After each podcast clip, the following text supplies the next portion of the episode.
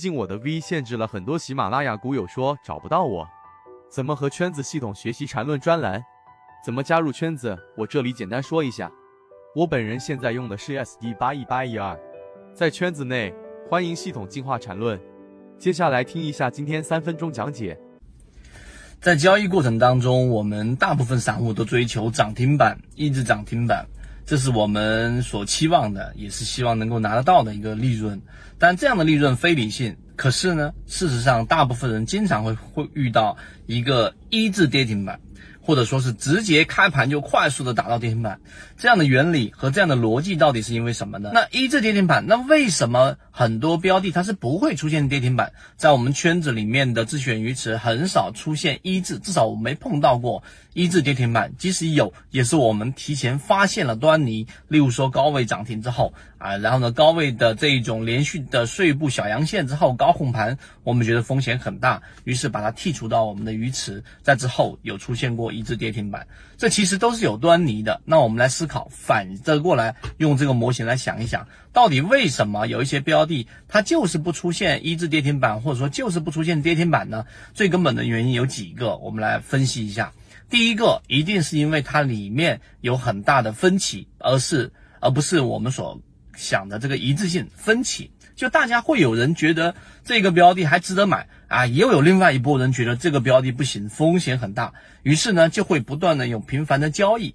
所以当某一方的力量过强的时候，例如说那一方认为这个标的会继续的下行啊，我不看好这个标的的力量更强的时候呢，又有一股新的力量新涌进来，哎呀，我可以抄底了，这个上市公司是好的，这就产生了分歧，有分歧它才不会有跌停，或者说我们所说的一字跌停板。好。这一点我们就再不深入去讲了，时间关系。那你明白这一点之后，你就想明白为什么会有跌停，那就代表了里面出现了一个很明显的叫做一致性。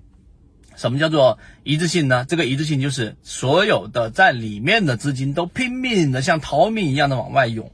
这种情况有几种啊？有几种，我们罗列一下。第一个，刚才我们说了，就是高控盘的强庄股，就真正的庄股。它呢，已经到了高位，并且掌握了大部分筹码，并且筹码也全都在自己手上。这种情况之下呢，他实在没有办法找到承接盘，于是就出现了我们所说的断头铡刀一字板啊，这种几十万手的这种大单来封单，这种可以自己去查询一下。德龙系之前就是因为这样的一个原因导致大幅的下跌，这是第一种类型。第二种类型呢，就是很明显的，刚才我们说的上市公司的一个利空。这种利空呢，往往会导致大部分在里面的机构也好，资金也好，这个利空它已经是影响到上市公司的本质的问题了。近期大家也看到了顺丰控股的季这个季报出来，业绩非常的糟糕。然后呢，其中有很多的原因也导致了一定 一字跌停板。所以第二种情况就是大幅的利空。导致的这一种一字跌停板。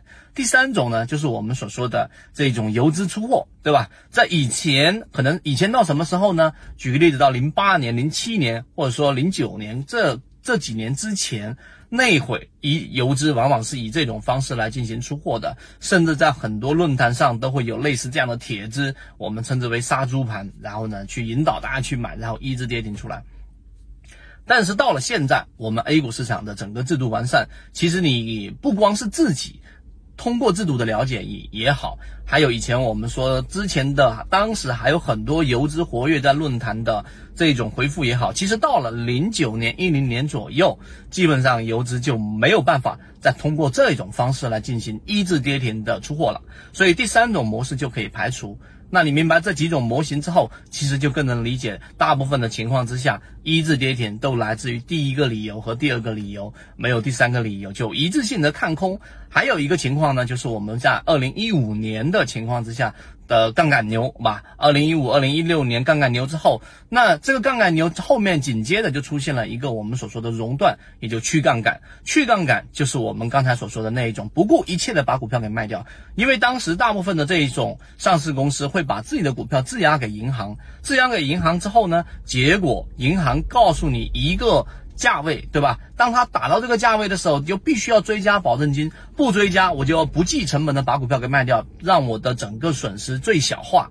于是，在当时的环境之下，出现了熔断，出现了问题之后，而很多的这一种上市公司并没有办法补上资金，结果就导致了。